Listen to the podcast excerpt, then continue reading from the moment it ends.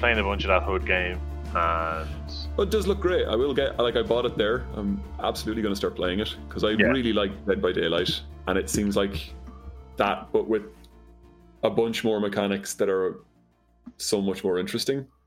It's weird. There's some people I thought would love it have bounced off it completely because they're like, they're they're like, oh, combat's too stiff. And then like, uh, there was one guy I know who's like a streamer, and like professional streamer, and he was like bounced off. I played one round, hated it, refunded it, and I'm like, why? And he's like, because half the time combat didn't work. I was like, were you out of stamina? And he's like, what? I'm like, yeah, were, were you out of stamina? And he's like, oh, it could have been.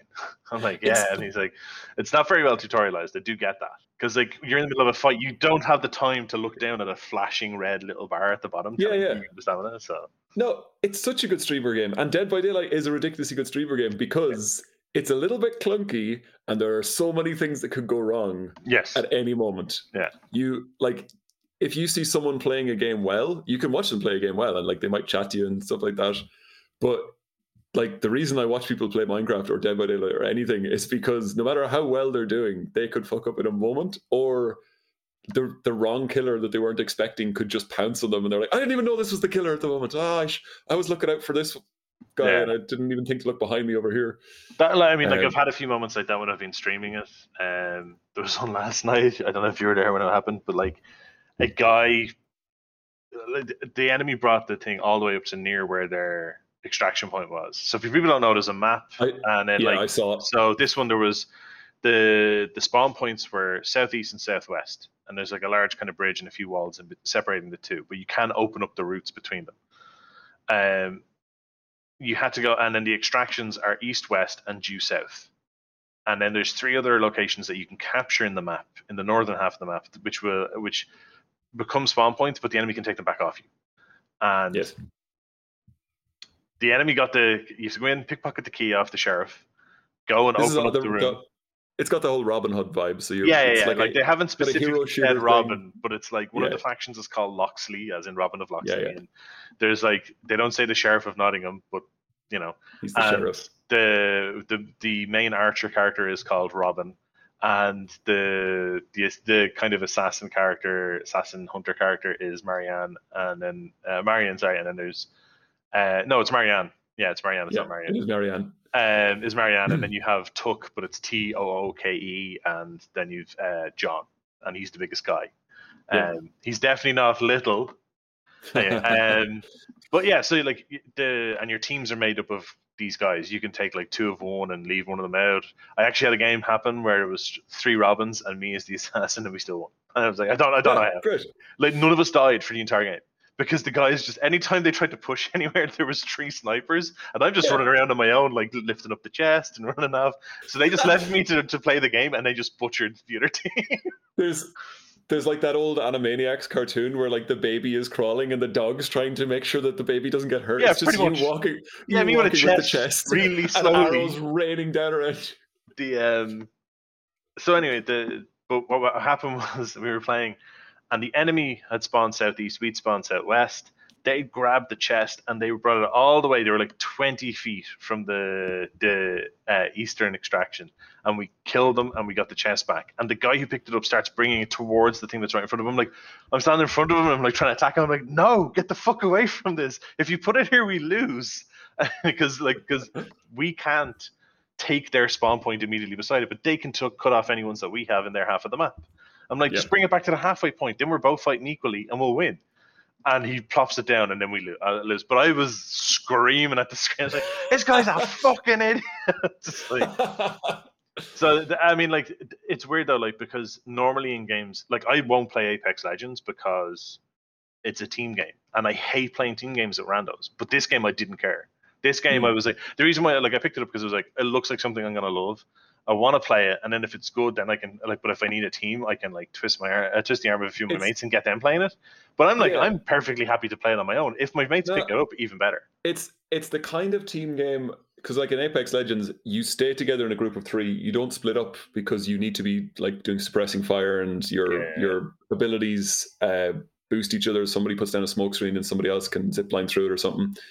In this game, it feels a bit more like Journey in that like you can stealth off and start doing your own thing. And if you meet up with one of your own teammates, you can like one can distract and the other can flank. Yeah. But there's nothing there's nothing to say you have to do that. There's nothing to like like you get an extra boost if the two of you together and you're working together. Yeah. But if if they're killing someone over there, you can just see, well, they got that sorted. I'm They've gonna got fuck off. Yeah. Yeah. And, and like there's a few times like you'll spot a good player when they get in a one-on-one fight with the with the um The sheriff. one of, no one of the enemies. You don't fight the sheriff. If the sheriff gets close enough to hit you, you're dead. It's an instant kill. I saw I saw that you doing a, a John versus John hammer time battle, and then he just picks up the sheriff just walks up behind the other John, picks him up, and slams him into the ground, and you're just running away giggling, going, Yeah, yeah. Ah. yeah, yeah, just have to distract him long enough. But like, but you see people doing that, like, you, like without communication at all. You're coming up behind, you see a player and they're in a fight, but you can see that they're blocking a lot, and you're like, shit, okay. And you sprint over to them because they're maybe like 50, 60 meters away, and you get over to them. And as you come up, you see them fighting someone else, and they start positioning themselves so the enemy is between you and them. Because they, you know, they want you to walk up and assassinate him. Because you're like, I can't beat Yeah. this guy in a fight. So they're backing up and they're blocking, and then you're just like, like weave up behind and assassinate and you can see good players doing that. They just there's no communication. They just instinctively right. This is how I got to deal with this. And then you players who don't know what they're doing, and you're like, yeah, it's a new game, and like it Yeah. took me a few games to figure that shit out as well. Like, but it's it's really good to see the the like the thought process in someone else. Like, you know exactly what they're thinking. You're like, I don't even we don't even need a ping system. I know what you want me to do, and we're gonna do this. Yeah, and yeah. It's fine. It's gonna be beautiful. There's something about that as well when it's not AI, it's other people. In Dead by Daylight, sometimes people play the game and they're just getting all of their challenges for the day, and it'll be one person as a survivor and one person as a killer, and they work together, Hmm. and you end up with that like uh, you traitor feeling that actually works really well in in horror movies where like one guy has decided to side with the vampires and he's like you catch him eating a bug and you're like oh you monster you were with them the whole time. Because then the survivor can run perks to find other survivors and just starts chasing you and you're like this trying to stay away from both the killer and one of the survivors and try to finish the map or just try to make sure they don't like they get points for being in chases and things like that that you do things to end their chases, do things to de- destroy them, or like do things to hamper the other survivor. Yeah. and it's like you're not, you know, you're probably not going to win, but on certain maps, you're like, I could actually hide and just draw this out, and they end up not getting any of their points for the entire game. Uh, and like just just oh, I'm going to keep them here. If they if they are going to cheat, I'm going to make them have like the slowest game that's ever happened. And it, I, I think the game does something to stop people rage quitting really well, like Hood, in that we I've had games where we got the chest over, we put the chest onto the extraction point, so that's 100 gold straight away for everyone on the team, and then Yeah. every time you winch it up a pip or a notch, as they call it the game, you get another 100 gold for everyone on the team, and we get Yep. all of them except the last one. The enemy team comes in, beats us, or gets like uh, you know two or three of us enough to overwhelm us, and then manages to get the the last one out. They win, but we get all the gold. And Yeah, it's yeah. like, okay, that's fine. You know, like if, if your opponent steamrolls you, like um that's one thing. You're like, okay, cool. The team just didn't work or their team worked together really well, it just didn't click, whatever. But you don't feel like because if that happens, it's over fast, you're done, you're out. Yeah, If you're if if it's the constant back and forth and like, we got two pips and then they got a pip and then we got a pip and then they got two and it's that type of stuff, you're still like uh, shit, like they didn't get much more than me. They got the they got the credit for the win, but that isn't a huge amount of extra money. yeah. So It's I do uh, like that. The, the daily challenges are great as well because it also forces people to play variety. yeah, And like I was watching you guys play, and you were get you weren't getting three little johns. You were getting you got a, a full spread at one stage, or maybe you get two archers, or maybe you get two assassins. Yeah. But you were never getting like everyone's little john. yeah, yeah, yeah. Um, yeah. Okay. So the achievement that I got, yeah, I got two achievements in that game where nobody on my team died. Uh, Yeah. when, when I was playing with the, the three archers and I was playing as the assassin, and the two I got were were um the where is this? Uh, the suspense is terrible. Successfully extract the treasure without killing anyone on the enemy team. That's pretty good. I like that. because I didn't kill him. They they ruined carrying the chest, Yeah, yeah, yeah. I just carried it. And then the other one is called Not Today. Avoid dying for the entire duration of the match and successfully extract the treasure. Um, there's so many there's so many references as well to Game of Thrones in it. Like that one, Not Today. Uh, yeah. One of the achievements I got for Tuck is Lord of Light. Uh, Very good. That type of thing. Like there's all, but like I, I just Um, yeah, it's just a, it's a game I can see. My put I've put 19, nearly 20 hours into it, and I started playing at like 6 p.m. on Friday, and it's now 7 p.m. on Sunday. So like in the last 48 hours, I have played 20 hours of this game. Uh, anyone out there who are making games and use the word MVP, I think it's actually pretty close to a perfect MVP game where instead of and they, they, you can see where they're going to go with it a little bit, but uh, you have the mechanics. You have four classes. They could have started with ten classes. They started with four. Hmm. They have the stealth bit. They have all this kind of stuff, and you can they put it into people's hands at exactly the right moment. And that's what I always think the MVP is. Is we've got it to a point where we think it's a fun game, and we probably have loads of plans. We probably have loads of new maps, characters, all sorts of mechanics, new Yeah. types of enemies. But we, we kind of want to see is what the players make of the game here, and Give that will shape give- it as well. Give them the core version and see what Yeah. it is. Uh, like give it it is. It, it And is for- that it's the it's the minimum viable product, but I mean like it's polished up a lot. Some people, yeah, like I said, people have complained about the combat. People have complained about like the animations are kind of janky. It's like paired animations are a nightmare to do. I can tell you that as somebody who's worked on a game that has so many paired animations. Paired animations in a single player game are hard to do. Never mind a multiplayer game. it's also a fairly vertical game. You could be up above or down below. Suddenly, people are all over the place. The idea that like, yeah, you shoot, I shot up at someone and killed them, and you ragdoll in a weird way, and it's like, man, come on. Yeah, like if you like, what a lot of people don't realize is if you look at a game where you're like, oh, all the animations look at paired animation is when the player character interacts with an enemy character. Often you get a little kind of cutscene, but not always. Yeah. Uh, a good example of a paired animation: the glory kills in Doom. Those yes, are yes, yes. things. But you'll also notice that like people who played it notice it that you snap slightly when you do those. At the very start, there's like a two or three second, uh, two or three frame blur where the enemy will teleport into position or you will, and to complete it. It's a lot harder to notice in first person games. In third person Yeah. games, it's really easy to notice. Such as Hodor is the one I worked on Assassin's Creed. It's super easy to notice it. And with those ones, you'll notice in a lot of the games that paired animations work really well when the terrain is flat, when Hmm. it is a street or it is a rooftop or it is it is something where the player character and the target are on the same fixed spot, or the player target uh, the player character can only have a very small range of positions they can be in, and the other person can be in a different level to them. Uh, for example, the in Assassin's Creed, the ledge uh, assassination. When you're hanging off a ledge and there's a guy standing above you, and you can reach up and grab him and throw Yeah. him off. He has to be directly above you. They're all very tightly controlled in this open world. And sorry for pulling back the curtain a little bit on people, but like this is this is how this works.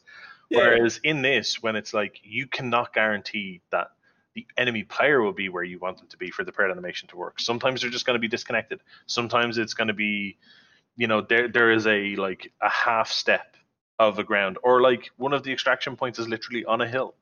So you're Yeah. just going to be fighting people who are either directly above or below you. One of the ways we got the ships moving quite naturally in the Star Trek game is there's a point where the ship actually is at all times, Yeah. and then there's a visual representation of the ship that's always trying to get there. Yes, I remember And that. when it's I remember move- that. Yeah.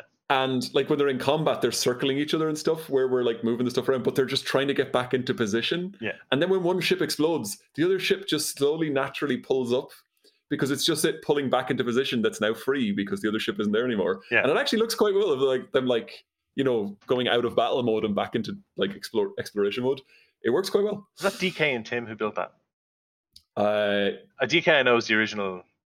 Job, uh, no, the, the most recent version of it. Tim probably did the all the navigation stuff. Job Oh no, did yeah, no, I'm thinking like the uh, OG combat. stuff. Like when I was there, Yeah, when yeah. it was like coming up with like how do we make this look good? How do we get the ship to go from point Yeah, A to point B?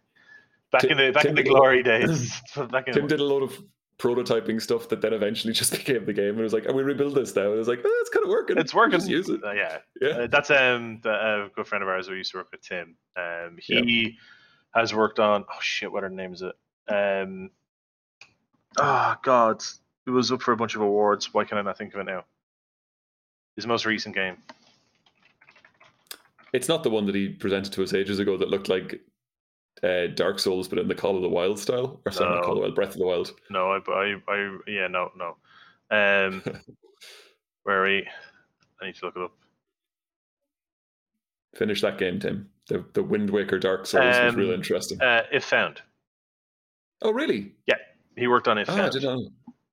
So I found, uh, yeah, like it's, it's when you look up developers on Wikipedia, developer Dreamfeel, publisher Annapurna Interactive, designer Llaura McGee, programmer Tim Sabo. Yeah. So yeah, he programmed the whole thing. Um, it was a visual novel. Um, it's got like it was nominated for the games for Impact Award at the Game Awards in 2020. Uh, outstanding video game at the GLAAD Media Awards. Um, the it's like its reviews are like its Metacritic like 88 or something like that. Uh, got a bunch of nine out of tens from like Destructoid, GameSpot, and stuff like that. Fantastic game. Would recommend Yeah, it. Um, but yeah, he's, he's a good egg, is Tim. Knows his stuff. Yeah, absolutely. Uh, me, I've been playing a lot of Minecraft. We've been doing the Crafty Peaks uh, channel, which is uh, Leelis's uh, baby, where he decided that we should all be playing on a Minecraft server. We should all record videos. And the idea that like content is king on the internet now, you have to be putting stuff out every week. But if there's three or four of us putting stuff out, we can all put stuff out like once a month. Yeah. And it looks it looks like there's stuff coming out every week for the Crafty Peak stuff. It's actually working quite well. I did not think I'd have time to be doing it, but you just record when everybody's online, have a few chats, cut it back down. Um, yeah, I find editing video really like meditative anyway. Yeah. so, suits me. I, I it's like I was initially brought on to be part of that, and just like my computer then blew up, and there was a whole period, and then I was like, and I gotta work on this. Like my bit work on the DLC stuff got really busy. Um, part of it as well, though, was just time zones for me. Yeah, There's like one time a week where I would be on, and there would be other people on, and that other people would be would be 18. like that's Yeah, it. So exactly. I'm like, I am off out in the middle of nowhere, and I will get back to it because I do have a plan for something to build. But it's not like you guys are doing your thing, and you guys are like tens of thousands of blocks away from me because I have Yeah. gone deep. I have gone deep, deep away from everyone. I'm like, I have an idea if I want to build something, so I have to figure it out so that you guys can eventually. I can like breadcrumb you guys to it, and then when you find it, there's like a bunch of challenges and shit, and you can be like, okay, cool, this is the thing that we Yeah. can do. So I, I I did a scavenger hunt recently, and just where I put a bunch of stuff around, and uh, I immediately was like, "Wait, you could be building escape rooms and things in this. If you just said to people, don't break or place any blocks, but get through this area, Yeah. you could do some really cool stuff." Yeah, you can only even, you like- can o- you get them so that it's, it's like you can only um what is it? You can only place or remove blocks. So you can only place blocks or remove blocks if they're in this starting chest. Because I've seen that done Yes. by people where they're like they encase the entire area in obsidian. So it's like you, you can't I- get in and out first, and it's like Yep, cool. So you're going in with I- this. off you go. I literally did that. I started collecting obsidian and made a little chest, like little two chests. So it's like a two-player game to see who like go through the escape room. And I put it in. The idea is you walk into the obsidian room and you put everything you've got on you into the chests. Yeah. And then when you come out, there are chests outside that you can start using. But I discovered that you can now break obsidian if you just attack it with any tool for over a minute. Where clearly they've It's decided not, it's, that not, it's not diamond only anymore. maybe if you have a diamond pickaxe, it no, no, it's not diamond only. It is. Because it used to be iron, it as used to long be as you're much hap- diamond only. Which is fine. If somebody starts breaking it for more than a minute, I'll just dump a bottle. Do you know why that is? Bucket I'm, of water I'm them. almost certain I know why that is because it was an idea I on. had when me and you were playing on a server yonks ago, and Lelis came on briefly, and he was like, "I'll just jump in every now and then," and I knew where he'd logged out, and I was going to build an obsidian cage around it. So you build an obsidian roof, an obsidian floor, and then a band every and like leave a one meter gap, so he can Yeah, look yeah. out, but he can't do anything. So every time he'd spawn in, he'd be inside the cage. We'd be like, "Hi, Yeah. Brian." this because our pet it's, it's definitely because of that. Somebody did that. So- they were like, "We need to give them a way out. This That- is terrible." That that did kind of happen where somebody had built redstone doors that open and close with pressure plates, but somebody had walked into them and then stopped, and the doors closed on them. But they didn't suffocate and die; they just lived in there. And for the next three days, we were getting messages on Discord being like, "Yo, if anyone wants to log in and let me out, that'd be great." So we had to coordinate where I was like standing in this place. I was like, "Okay, I'm logged in now." He's like, "Me too." And I stood on the pressure plate, and the doors opened, and he was just in there looking at me, going, "I'm free." and I was like, "You you haven't been able to play the game for three days?" He's like, "No." Every time I logged in, I was just in the door. Fantastic. The um, Um, but yeah, I I have one other one. I watched a movie. Do, you- know the movie Wild Mountain Thyme? I, I've heard of it. I've Yeah. seen the Do you- trailer. Do you know anything about it? I've seen the trailer. That's All right. and I You know decided, fuck, am I watching that? Yeah. So we we decided to watch it with a bunch of people on uh, on a WhatsApp group chatting to each other. So I was watching it with people who know a huge amount about films and people who like have worked on active farms and things like that. And it was amazing. It was super fun to be just reading the the diatribe. It's not even that like it starts getting bad. It's and it starts bad. start- it starts so bad. And you're looking at Jamie Dornan being like, "You're from the island of Ireland. How can you not keep us like a single accent?" Emily Blunt goes between famine ghost and like bark like 2006 barkeep at any given moment her her style or acting is all over the place she's sometimes a quiet man and sometimes an extra from grabbers or like love hate or something she's just not quite hitting it uh, and her, like it has to be the, whoever was the irish person on set who was uh, advising them must have had a vendetta against them because they let them get away with so much they used the word grand incorrectly and at one point, Emily Blunt's character comes out with a bottle and goes, "Ah, they have this new Guinness that we we should try." And I was just looking, going, "A new Guinness, new Guinness. That's what people are excited about." No, there was- no, Guinness have brought out this new type of Guinness. Like, Guinness that's have released else- a new Guinness twice, and once it was the same Guinness, but they just put the widget in the can. Yeah. And the other time And- it was white Guinness, and that very quickly went away. She and she pours it out into two stemmed glasses, and they just sit and sip it like it's brandy. And I was just sitting there going, "Someone's fucking with them. This is insane. This is absolutely insane." Uh, but uh, there is a reveal at one point, and I, we should do a whole episode about reveals in movies. I know we did twist endings once, but there's a whole thing about like whether you earn a reveal, whether you you have something in a movie that doesn't have to be a twist ending, but just changes the way you're looking at things, and uh, whether or not that's is an earned thing or not. So I'm going to do very quickly because you don't know anything about Wild Mountain Thyme, and you can people can play along at home. Don't look up anything yet. So, because so hang on, see I'm, you I'm just I'm, I just have the, the Wikipedia page open, and the plot is just a single line, so it doesn't give Don't- anything don't- away. Yeah, so I'm going to start telling you some beats from the movie, Go on, and you tell me if you can guess the the reveal, guess the twist. go on. People at home who haven't seen the movie. So starts with two kids, a guy and a girl. The girl is besotted with the fella. His name is Anthony. Her name is Rosemary. No, they're not. They're not cousins. Okay, it's not. The movie's called. Well Mountain on. Climb, and she's called Rosemary. You would expect someone else in the movie to be called Parsley or Sage, but absolutely not. Uh, there's a bit at the start where she's just staring out the window with her hands across her chest, going, Anthony. And he looks out into the middle distance and says, Mother Nature, why did you make me so? He's gay. So you would think that they were going to go for that, but no, they they addressed that at one point. Uh, Rosemary loves him from the jump. Uh, at one point, he smells a flower and his nose goes orange from the pollen, and another girl makes fun of him, and he he shoves a girl down. Uh, and if you could either go, this is romantic comedy, or this could be a very troubling sign from a, in a thriller that this. Yeah, I was just gonna say, like, does he does he also kill animals and start fires? Like, is this the the the, the, the triad? Of, yeah. Like, go on, be watching So- Criminal Minds so- again. Go on. So yeah, it's going to be one of these characters. So Rosemary's father tells her that she's a white swan. That's a thing that happens. She sings Swan Lake for the rest of the entire movie. Uh, he floats Swan. down. She Go on, she- carry on, carry on. I don't care. Carry on. He Forget he's really weird. He's supposed to be a middle-aged farmer, like, and he is completely by himself. Seems very lonely. Uh, this whole thing. At one point, someone straight out asks him if he's gay, and he's like, "No, no, not at all." Uh, he his father tells him that he's never going to get the farm because he doesn't have a wife. So he starts practicing. He's going to propose to Rosemary, and he starts talking to animals and proposes to a donkey just to practice. And that's played for laughs. Everybody thinks that's very funny. Then he wears a big coat and has a metal detector and walks around the farm. These are, I suspect, supposed to be clues, at- but they are just romantic comedy fodder. It's just silly things that happen. He falls out of a boat into the water. He gets wet. Things like that. Um, yeah. She smokes. She she ballet dances on the farm. Uh, she travels to New York in with John Hamm, and then travels back the same day after watching a ballet. Uh, and she talks about suicide and keeps a loaded gun.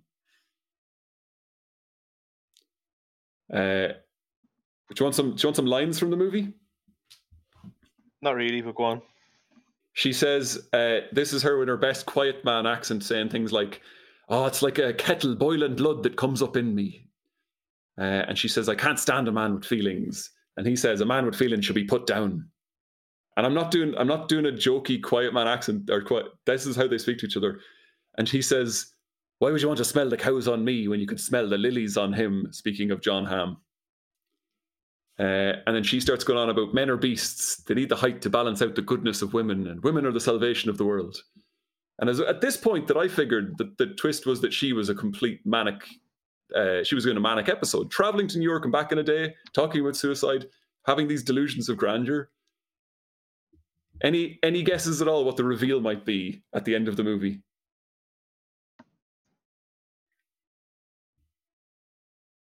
It's a dream. No, she's in a mental home. I thought she was in a mental home. I actually thought for a while that she'd killed him at the very start, and that's why she was obsessed with him, and that's why he didn't get the farm and stuff because he wasn't around anymore. No, he thinks he's a honeybee. That's it. That he's a furry. He he believes he's a bee and wants to live as a bee. And then they, after he says this to her, they fall into each other's arms, and it's a happy ever after. And she literally says, after he says, "I'm a bee," she goes, "I don't care."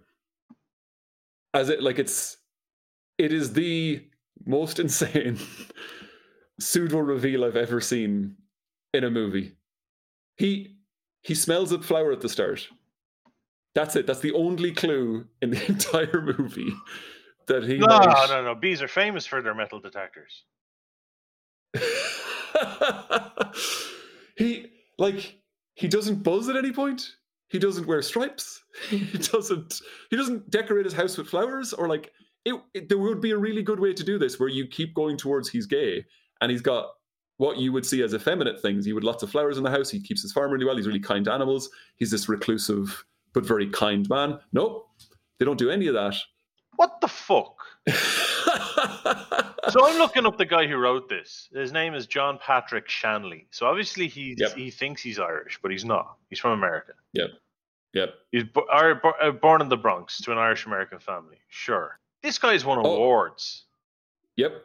The, the I think- play, the play that this film is based on, won a Tony Award for Best Play. And I bet it was all that a man with feelings should be put down. I bet it was all that grim fucking. Sorry, it didn't win it. It was nominated. Irish Sorry, it was nominated. He has won the Academy Award for Best Original Screenplay, Yep. the Pulitzer Prize, and the Tony Award for Drama for the same fucking thing, Doubt, a Parable, which was then adapted into a film with um, Meryl Streep and Philip Seymour Hoffman and Amy Adams and stuff. Yep. But It's- like, It's entirely insane. And the movie's set in like 2006, and they they all speak like they're famine era. And but again, I was watching it with a guy who's who's worked on a farm, and he kept just texting us things like they're just leaving the gate open. Like, what's happening there's here? multiple, multiple Irish actors who worked on this. Yep. How fucking hard up for work were they? Christopher Walken does the best Irish accent in the whole movie, and he keeps almost breaking into to Christopher Walken. He's like, "Well, you know yourself that I can't be leaving you the farm." like he, ne- he keeps nearly doing it. Oh no, but but that's a of ah, farm. That's like that is an Irish accent. That's a that's a Yeah, yeah. You know, that's a Drogheda. Drogheda.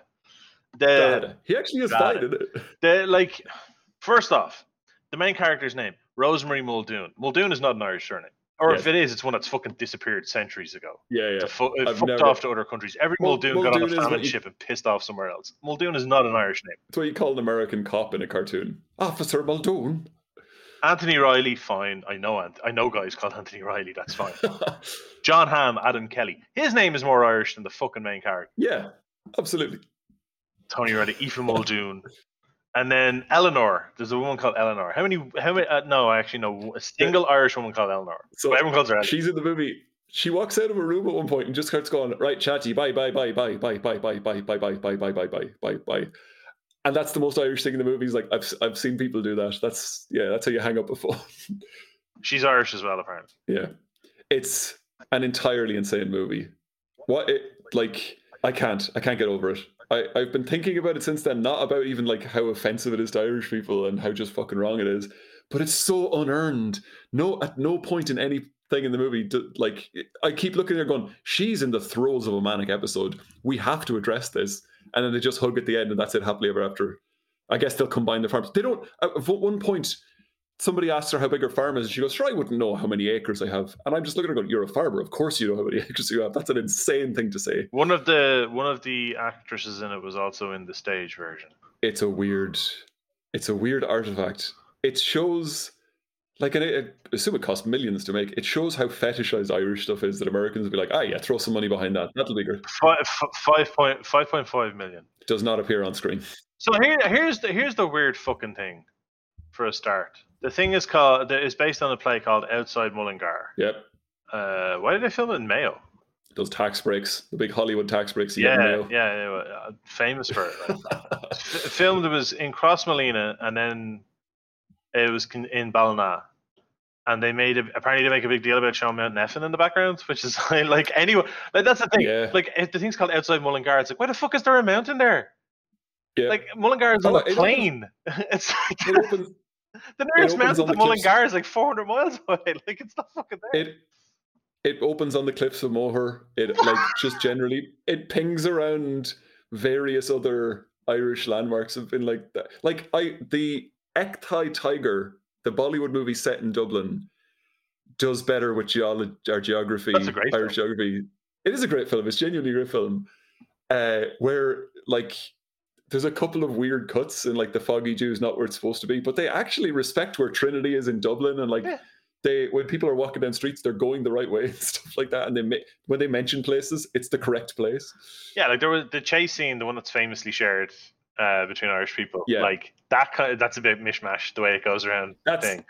and I, But like I don't mind it. It's that's the rule of cool. It's like, well, we need him to jump through a window here. Fuck it, put a pub there. It's fine. Yeah, yeah, yeah. And then, like there's a the, but like also a lot of it seems to be because they, they want to show off a lot of different parts of Dublin at once. Which, Yeah, uh, look, because because like anyone who's been there um, knows, you know, if you walk around Dublin city centre, like street to street, the place can change drastically. Because Yeah. some of the streets, it's like, yeah, the last new building on the street was 800 years ago. We've Exactly. renovated some of them, but that's about it. We haven't. We're not like the continent. We've not had the Yeah. wars to come over and knock everything down so we can build it again. Which is why there's so many streets in the city centre that only one car can go down at a time. But yeah, the fuck me, like Jesus Christ, the amount of people involved in this who should have known better.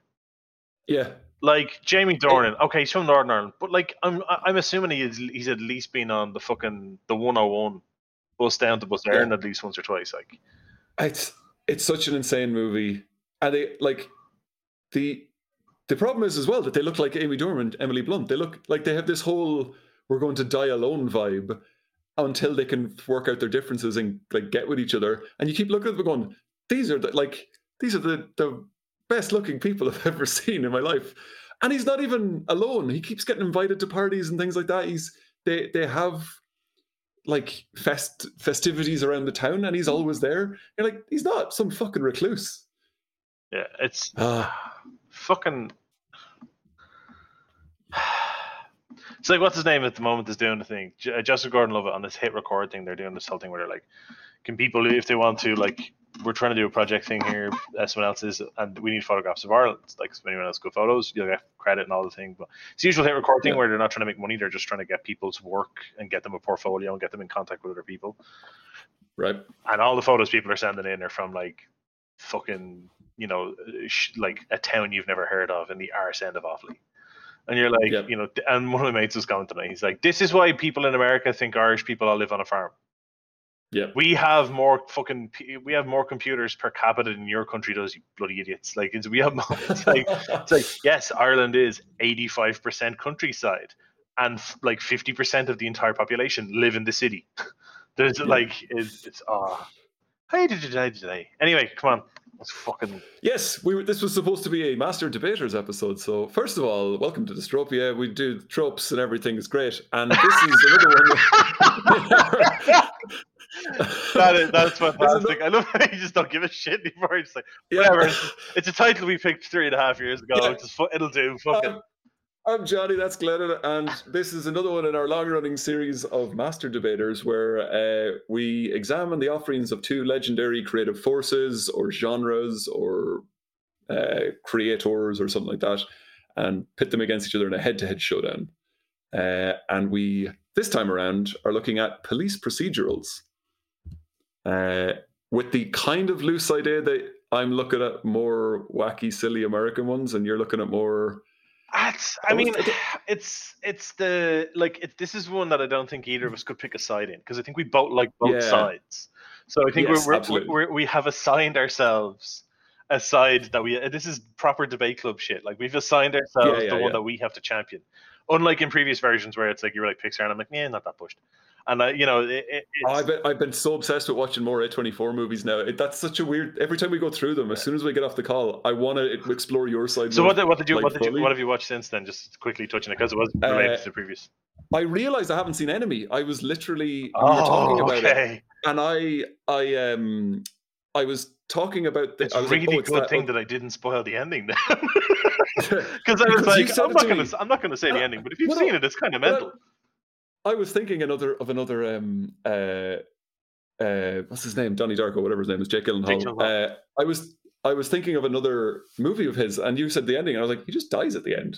And I le- eventually went and looked it up, and I was like, oh, that's a completely different movie. So that's that's on my list.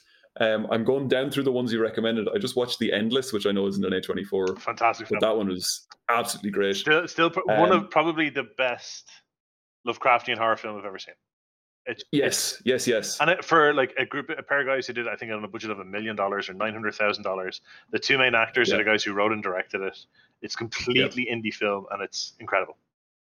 It's so well done. And then to contrast that, I watched Palm Springs, which is, and again, it, it has an earned reveal. I won't spoil too much. It's gone down this year as like one of the best comedies of 2020. And I was like, it's not really a comedy. It's, uh, yeah, it's like a 90s comedy, like that kind of thing of where Ghostbusters is a comedy. And you're like, no, it's just high concept. And Groundhog Day and a bunch of other movies like that, where like they're put into comedies because you're like, it's actually a bit more philosophical than you would have thought. Um, if you if you look it up at all, it'll spoil, spoil the reveal. It's spoiled within the first ten minutes, but uh, I would recommend it. It is not. It is Andy Samberg from uh, Saturday Night Live and Lonely Island and all those Brooklyn Nine Nine, but it's not a wacky comedy. It's not Rod. it keeps exactly. Like, like Yeah, I, I, I it love Hot Rod. Hot Rod is just such a messed film, but um, but yeah, But uh, it's it's got this problem that a lot of movies have. What was the one with um, Chris Pratt and um, Jennifer Lawrence where they're on the spaceship? They're on a generation ship. Travelers, passengers. Something like Passengers. passengers. Yeah, the, the one that gets Uh, when you actually find out the story, you're like, well, that's just fucked. Yeah, it's that it's that kind of thing of like something. There's a whole movie genre where like something sci-fi is happening, uh, and the guy wants to be with the girl, and it turns into a love story. But you're just staring at it, going, one of you has just ruined the other person's life. Like it works with apocalyptic stories as well. But it's like one of you has just done something that now that you have just forced everyone's hand, and now they have to be together because you're the literally last man on earth, and you're kind of looking at each other, going, "That's so. Don't do that." Such a weird way of doing it, where he wakes her up from cryo sleep, Yeah. and then they're both stuck there together. That was Um, yeah, that was mega creepy. Uh, anyway, so for for our police procedurals, I will be championing CSI. Uh, You're going for American police. I'm going for the American side. I'm going things. for the UK. Yep. Yeah. And you're going for Uh, my main one is Broadchurch. Um, I do want to touch on Luther because Luther is Broadchurch is both a fantastic series, just as a drama thriller. Um, It's a fantastic police series, but it's it's also a fan- it, it is a fantastic, almost perfect representation of the template in a weird yeah. way. That's- Luther's very that's why I different. picked CSI. Yeah, yeah. Luther's very different, um, but it's it's it, it- it's a um, Luther's one of those shows that it's like I would go back and watch every few years just because of how well it's made. Yeah. Um, both of them are very kind of like all star casts, and they have like a you know commanding like lead presences. Like not not Yeah. not, not even just like they single lead in each series, like David Tennant, Idris Elba, but like their third ones, Olivia Colman, and um, like they, they, they, the way they all show up in them, and it's just like yes, these are all like fantastic, and there's um whereas Luther, because the name is obviously focused, Luther is focused on Luther himself, who is Yep. who- is Idris Elba, whereas Broadchurch is focused on the town of Broadchurch, and very like it's it's kind of weird as well that like both of them were initially intended to be limited run, whereas Luther was like originally the guy was like at the end of the season one, the director was like, "I will never go past season three. There's now five seasons." Yeah. Um, and it's it's weird with the with the British ones. There's like because they're it's a tight story. There's very little uh like there's meat on the bones, but there's very there's no flat no fat. Whereas the American ones, they are cheese, they are popcorn, Yeah. they are all fluff. yeah, they they're there are, to sell advertisements. Whereas like that's the thing. The yeah, like actually Broadchurch I think was UTV originally. ITV was it? ITV, yeah, it was ITV. So it, you couldn't even make the argument of like like Luther was BBC, and like so for people outside of people who don't have access to the UK version of BBC, when you watch something on the BBC in the UK or Ireland, there's no adverts. Um, so when a when a show starts, the next ad break is before the next show. They don't do ad breaks. Um, and in part that's because there is uh, like they are funded from the TV licenses. That's what your TV license in the in the UK goes to. There, there's many flaws with this system. The entirety of Scotland pays TV licenses, and there's never any fucking shows made for Scottish people. But you know, there we go. Yeah, But anyway, the a- as a result, the shows are not there to oh we need to run this for 26 season uh, 26 episodes to sell enough advertising to make a profit. It's like no, we have this amount. This is the budget for the show. Go.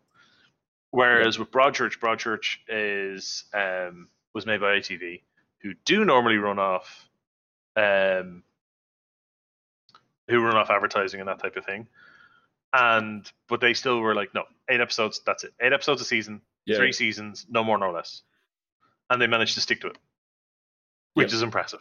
It's it's actually mad when we're rewatching like X Files, and whenever something like really violent happens, the music there's a music sting, and then they fade out because that's where they're supposed to stick in an ad. But then it just cuts to the next scene, and they're all standing in a, a laboratory, and they're like, "Oh, they should actually just for a second just put up X Files, and then go to the next Yeah, thing." yeah. 'Cause just it's to- so- to- It's so jarring Well, like, for them that- to like. like Fringe did that. We have we've talked about Fringe before in the show. Like where the ad breaks are, you have the symbols.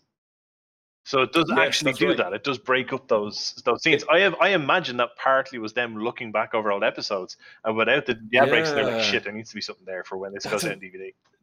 That's a really good way of doing it. They do the symbols, Yeah. and then they cut to an establishing shot, massive dynamic, and you're outside a building, Yeah. and then we're back inside, and it starts again. Yeah. So they give you a little respite. Yeah. But um, but yes. So I'll, I'll I'm, I'm started talking about Broadchurch. I might as well. Yeah, you kick us off there. So it's it is the template of a English crime drama. An outside police investigator who is struggling with their own demons. Um, and usually there's like a oh, there was a hint that maybe they were corrupt. There's always a little bit of that, or they went Yeah, a little yeah. too far. That's that has to be there. That is like a, a, a vital ingredient.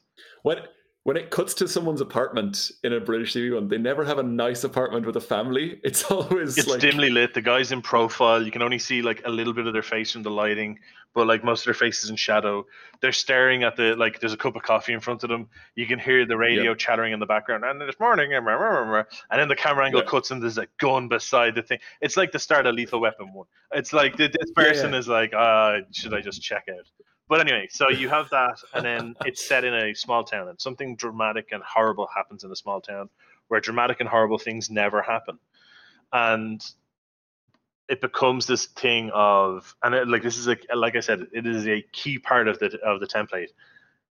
This person is sent in because the local police are out of their depth, and they are trying to help. Us. We only deal with the occasional bit of graffiti, and it's like you know, it's like we don't we're not used to 72 people being butchered with a machete. Like there's always some drastic change of like what's happening yeah, yeah, and combined with that then it's like the, because these police are dealing with normally used to dealing with stuff like very thing like hot fuzz is a perfect piss take Yeah. of this. Then you'll recognize a lot of this if you've seen hot fuzz but you haven't you haven't seen the other stuff they don't understand how just- to keep secrets. They don't understand how to keep part of the investigation quiet. So they're fighting yeah. them with sudden media exposure, or they're fighting with like the gossip of the town and how that can impede what's happening. So just, just as a, like a bit of bit of color here, I'm so glad you picked Broadchurch because the old old British way of doing this is a whodunit, where it's all a murder has happened, Mm-hmm. and Agatha Christie has written this beautiful story where all the characters are introduced, and you're solving a puzzle as you go along. yes, And Broadchurch co- covers that. yes, but there's that Scandi noir, uh, Nordy noir kind of thing of like um like the killing and things like that. Uh, Nordic noir, that's the kind of style where it is, where it's bleak, metaphor free.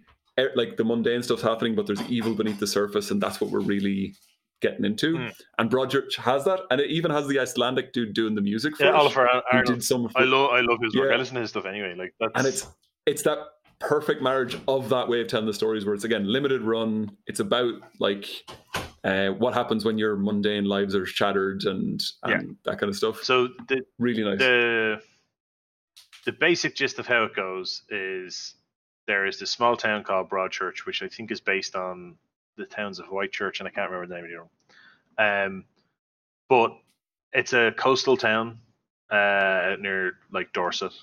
You know, very kind of like this is where the people from London go on their summer holidays. They go down there, they have a little Yeah. holiday home, or they go stay in the hotel for like a week away, and it's just you know the sunshine and fish and chips by the beach and that type of thing. Um, very quaint, very thing, and like that. The biggest crime they've had to deal with is like they get the odd bit of like you know there might be like a burglary now and then. That's kind of it. Um, and in the first season, uh, so the main character is David Tennant of Doctor Who Mhm. fame. Um, the and there's weird connections there as well. Anyway. Um, it, it really just kind of emphasizes the whole thing of like the British TV scene is just one incestuous mass of people who all Yeah. like work together. But on, on any given channel if you flip around long enough you'll find olivia colman she's on something yes, yes.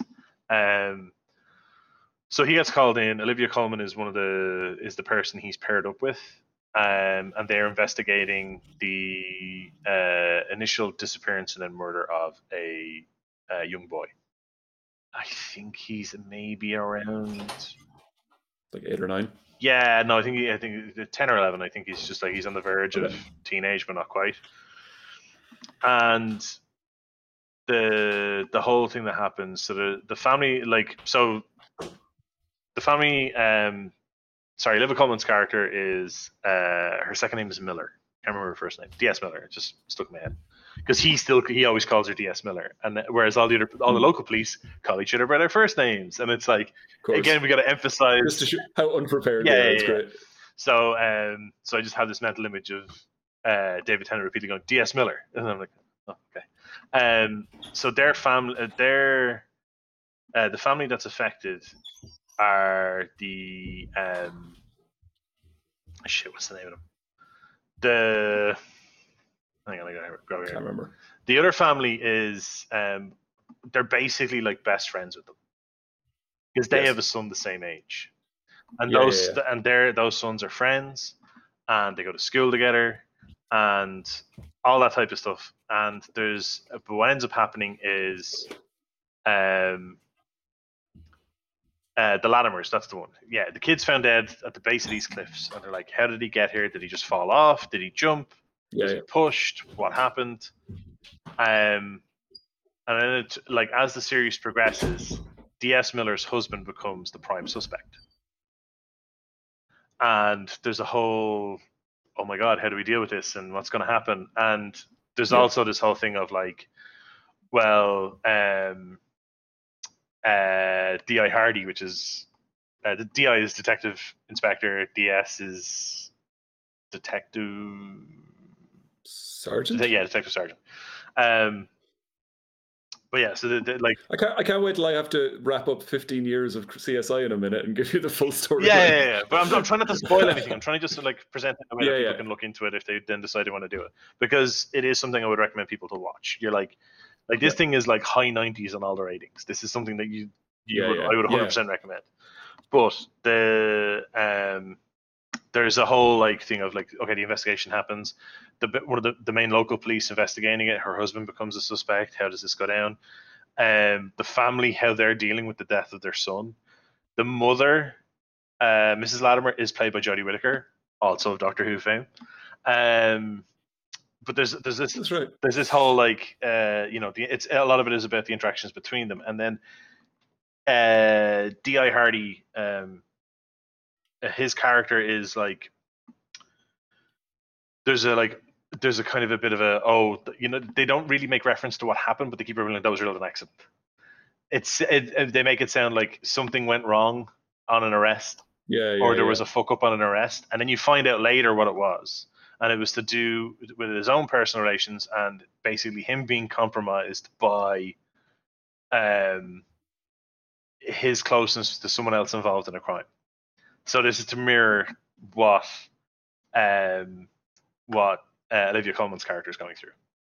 So and initially he's very standoffish and churlish and just wants to get shit done and you know David Tennant being grumpy as fuck basically for the first half of the series. There's there's a whole thing about him being grumpy and mumbly, but also speaking in a Scottish accent that meant that every, all the Americans watching had the subtitles on for him, and they're like, "What? Yeah, yeah, What?" yeah. He's Like, actually "Come using on, he's using his accent. It's like yeah, but it, the, the whole thing is just it- it's the first season is about that. It's about finding out who the killer is, and it was done in so it was a way that like I kind of see the value to it now, whereas beforehand I didn't really think about it. Normally, when you're making a TV series like that, a short form series particularly, Yeah. Um, that uses real world locations, you will go, okay, we write out the eight episodes, and we go, okay, we need to film the, all these scenes. We need scene episode one, scene four, episode two, scene five, six, and eight, episode three, season uh, scene ten. They all have to be shot at this location. Let's film them all at once. That's not how they worked Yeah. for this. The guy had written the first two. Uh, he had like roughly blocked out the whole thing on storyboards and had a basic outline. He wrote the first two or three episodes and then let them come in and film it. And then as he they were like filming the third episode and he was watching the first, he made them film everything sequentially. So nobody, so everybody was getting the information at the same time, so people couldn't accidentally telegraph any weird behavior about. I'm actually Yeah, innocent. I'm really nice guilty. I know something. I don't Yeah, know yeah. something. They didn't want. they wanted to hide I that completely. I always say that about who whodunits whenever somebody's on screen and it's like, yes, I was with him in the larder. I was like, are you guilty or a bad actor? I can't tell Yeah, So you. they basically he hid that. The writer hid that um by um the by just like hiding it completely by not telling the Yep. the thing. And then they basically kind of went Star Wars on it, the that whole I'm your father, where they like they dubbed over the line famously, and nobody everybody else thought it was like Yeah. killed your father, but it, it was that type of thing. But they kept it from everybody, and then he started writing episode four based on how people were acting in episode one and two. He wanted That's to really, to like, okay, they're really good at doing this. I want to lean into that, and to Yeah. amp up their performances and to really get them like make it feel more real and visceral. And I love that he's watching the dailies and just being like, everyone's going to suspect that guy. Like, we can do something with that. Yeah. yeah, and it- and like he'd written the whole thing, like this the idea, and put it all out on on on uh, storyboards. And it wasn't until he started writing the second episode that he realized he had to change who the main suspect was to make it more interesting. Like, this is why Yeah. they like eh, creative creativity is an iterative It- process, and this was really amplified it. Like, because like I said, normally it's like like in CSI Vegas, if they were shooting at a certain hotel, they would shoot all the shots in that hotel at once and then leave. Yeah. So like they they do this for Supernatural. We keep referencing it, but they shoot they clearly shoot in the same ho- uh, motel set, and then they make these mad changes to it to make it real clear that it's a new motel where they like have ducks on the wallpaper, stuff that's so distracting because they're like, no, no, no, this is a new yeah, motel, yeah, and you're like, it's the same layout though, right? And they're like, same yeah, layout, yeah, it's but they're all motel." layouts. It's a, it's a chain. It's whatever. yeah, But um, um, the, the kind of the thing you're describing, I mean, I always feel like it gives you a ridiculously good first and second season, and then the third season's weird because the whole first season was about one murder, the whole second season, and they just have to keep upping the stakes. well, I mean, that's the thing. They didn't And you always really gotta- in this. They did. They they kind of shied away from upping the stakes. The way they did it was season one is about finding out. It's the whodunit. Season two Yeah. then is dealing with the the fallout. It's the, about the the prosecution, and while that's Yep. happening, the stuff related to um the characters main the, the David Tennant's characters um uh, his initial past then coming back. So he's trying to help them like cope because obviously he becomes closer with the people of the town. He's like actually like here i want to settle down here. This is Yep. this is like for all the, the horribleness that got went on the people here are decent. I want to i want to help them out and Yep. so it's like him trying to do that but also trying to deal with this other shit from his past. And then the third season is kind of dealing with the fallout of all of that. So it, it like it was written as a trilogy it was intended to be a trilogy and they made the trilogy and then they left it. So it wasn't like this thing of how do we keep it going? How do we keep it going? It's just like no no no no. It's like just get it down to this amount. Um but there's a fantastic lineup in it and it's a it's an incredibly well made show it's one of those shows that it's like it's dealing with the death of a child. It's not going to be a cheerful, fun watch. It's not like, oh, just try Yeah. this on in the background while I'm like cooking dinner. It's like, it's it's something you have to sit down and watch, and it's like, but it is very engrossing and it's very well made. It's incredibly well acted. It's Yeah. very well written. Uh, the whole thing is just really, really well done. Um, Whereas I think the CSI approach is very much we're going to give you an hour, we're going to hit you over the head. It's going to be a roller coaster, and then we're going to wrap it all up at the end. And it's it's going to be like there's no it's not the slow burn all the way through where you feel like you've read a good book afterwards. It's you know what you're in for with CSI. We're gonna we're gonna show you some medical horror at the start. We're gonna introduce some weird characters and some weird shit that you've never seen before, and then it's gonna you're gonna have two twists, two ad breaks, and then we're gonna catch the killer. Yeah, yeah. I mean, like they didn't have Um, their first. If I remember rightly, CSI didn't have its first repeat or serial killer until like season eight or something.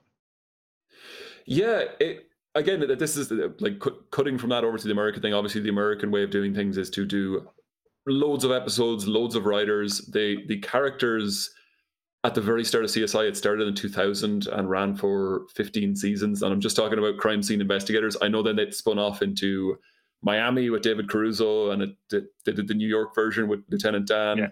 Well, Gary Sinise. they yeah they very handily color coded everything Yes. so you know which one you're watching within seconds if it's orange you're watching miami if it's blue you're watching new york and if it's kind of green and neon you're still watching las Yeah. vegas uh, that, they did the cyber one as well which i did watch a couple of episodes of and it's like it's so weird when you're a spin-off of a show that's already jumped the shark that you're like well how many more sharks can we jump line up a bunch of sharks and we'll see if we can clear them all It's yeah, but Yeah. the the uh, the format is um, that you know there's a bunch of uh, models who are working in a crime scene investigation unit. They are forensic scientists. Uh, every single one of them is an archetype. There's like the chisel jawed guy who's like always on the scene. There's the gruff, uh, uh, older dude who is like the real smart guy who's always putting on and taking off glasses. Uh, there's there in the Las Vegas one, there's whatever her name is, who's like the ex stripper. So you like she's got this past that they can delve into anytime they want to talk about like Vegas itself.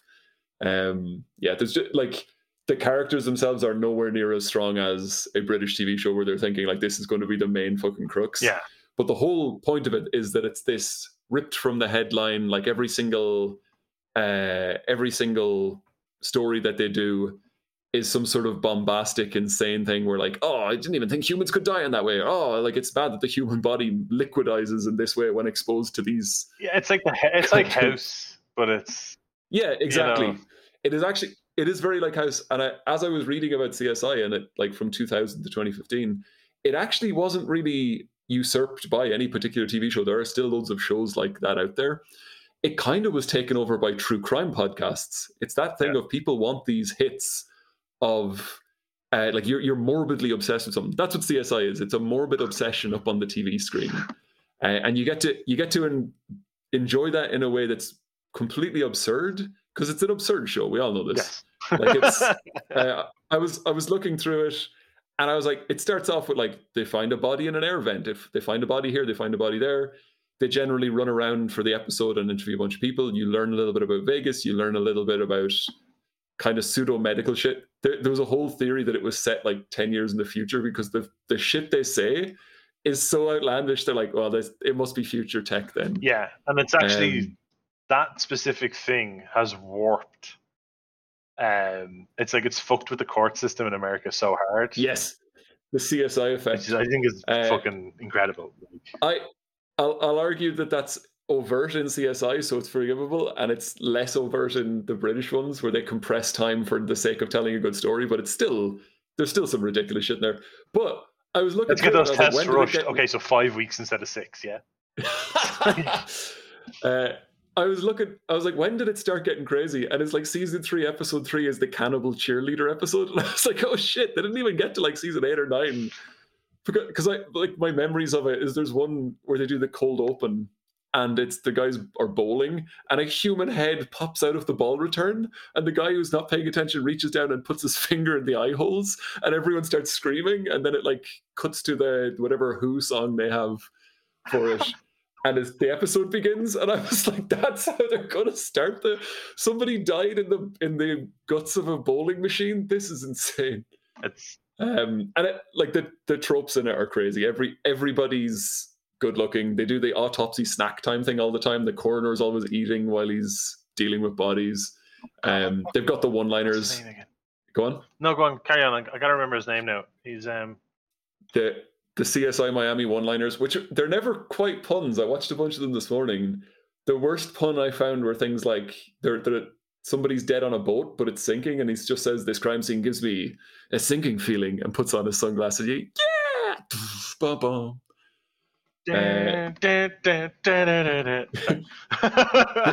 The verdict might be in Frank, but the jury is still out, and he puts on his sunglasses. Robert Robert Robert David Hall, that's his name. Is the guy Is is the the, guy who plays the coroner. Um, Yeah. He He he, what you call it? Like you know, in, in this is one of the weird things that I, I thought was a character affectation. It's the fact he's always on the crutch. Um, Oh yeah, yeah, yeah. no, he, he had both his legs amputated when he was eighteen. Yeah. Really? Because I'd seen him in other stuff. He had the crutch, and I was like, "Holy shit! Hang on a minute, is this a?" Yeah, It, yeah. it was just because they never make a big deal of it. he had And I actually liked that. I thought it was good that they were like, give the character a crutch. There's something wrong. Don't Yeah. ever explain it. Just be a case of like, Yeah, no, it's just people are like that sometimes. Don't worry about it. Like, they had the I, I kind of described it as ripped from the headlines, but they have this thing of they're trying to showcase these outlandish things that do really exist. The trope is called aluminum Christmas trees. That there's some there's some in some, Charlie Brown special where somebody says about getting an aluminum Christmas tree, and everyone thought that the comic strip just made it up. But it's a whole thing in America that people used to buy aluminum Christmas Yeah. trees for some reason. It was a, it's a real thing that exists. So he had glasses that when you took them off, they snapped apart at the bridge of the nose, and then they snap back together. And my mum was obsessed with these. She was like, "Where can I get these?" the And they used to do it like, yeah, they're just they're just breakaway sports glasses, but they used to do stuff like the cold open might be at a fetish bar, and it'd be girls doing pony play, and they'd all be dressed up in hoof things on their hands. And the idea is like, yeah, yeah, that's real. That's probably something that people in Vegas know about. It's like, no, you you may think they made this shit up, but they're they just want to show weird shit on the Las Vegas one. This, yeah, why not? The um the only reason I know Um, those things are sports classes is um guys playing the Chicago Bulls back in the day. Horace Grant wore them in the later seasons. He originally wore things that went onto him like fucking uh like a pair of, of diving goggles. They were like it was glasses but with like the Well, I used to have those. Yeah, yeah, yeah. Um, but yeah, no, it's a sports thing. It's because like a coroner's looking down on something. You don't the glasses falling off Yeah. into the body's like open yeah. chest. It's like oh shit, not again. Uh, like But uh, no, it's it- the the whole idea with the, the American style of doing stuff is all the problems can be solved by smart people shining a light on them for one hour, and then you'll you'll get a satisfaction resolution. Whether it is they solve the crime or not, you'll be at a resolution where you are very happy with it. Very much in the style of Columbo, Yeah. uh, where it is just he shows up, there's a mystery, it's kind of a whodunit. Wacky shit happens in the middle. There'll be a couple of Mr. X, and then he'll solve it at the end. And oftentimes you know what the, the resolution is. Oftentimes they solve it halfway through, and you just need to get to the end, but it's still entertaining. Same with Bones, which I really loved. I watched all of Bones. Uh, and again, it's just here's some wacky characters. Here's the pseudoscience we're going to show in this episode. Oh, I bet you didn't know that maggot or that beetles were used to strip bodies. That's what we're going to show you. And then here's something crazy in this Smithsonian. You mentioned House, which is just the medical version, and then Dexter is the inverse, where it's you know who's going out killing people, but he has to do all the procedure, the, the police procedure of making sure they're guilty and going through setting. He's basically setting up the stuff so that he won't get caught. He's doing the reverse forensics of it. I need to put all this stuff together and hide the body in this way so that or, nobody will or ever so find someone out. else is blamed uh, on some of them. Yes, um, but yeah, I think I think uh, hopefully, I mean, people are probably familiar with this to by the memes of it. We used to go around doing these ones of like, you know, get away with her diamond trinkets, but he's not going to get away with murder, and then put on sunglasses. Or the one I, I the one I made up years ago is that it was like, oh no, this albino kid has been crushed to death under three tons of white chocolate. Well, it looks like the Milky Bars are on him. Boom. Yeah, That's not going to work for anyone outside the UK and Ireland because the Milky Bars. is like. That's fine. What was it that Dara Ó Briain's way of explaining? In the case, i- i- in the event of a Wild West crisis, they send out an albino child with, with white chocolate. Uh, but yeah, it's just it's just patently absurd. Like the the zoom and enhance joke that everybody riffs on, and the the the criminal mind stuff as well, where there's two people typing on the same keyboard. Oh, don't get. There's this thing. Sorry. It's it's like it's like somebody had the rule of cool, and it's like yeah, yeah, they need to look something up or they need to zoom in, but how can we make it visual? They literally do this with holograms sometimes. They have like bones being reconstructed.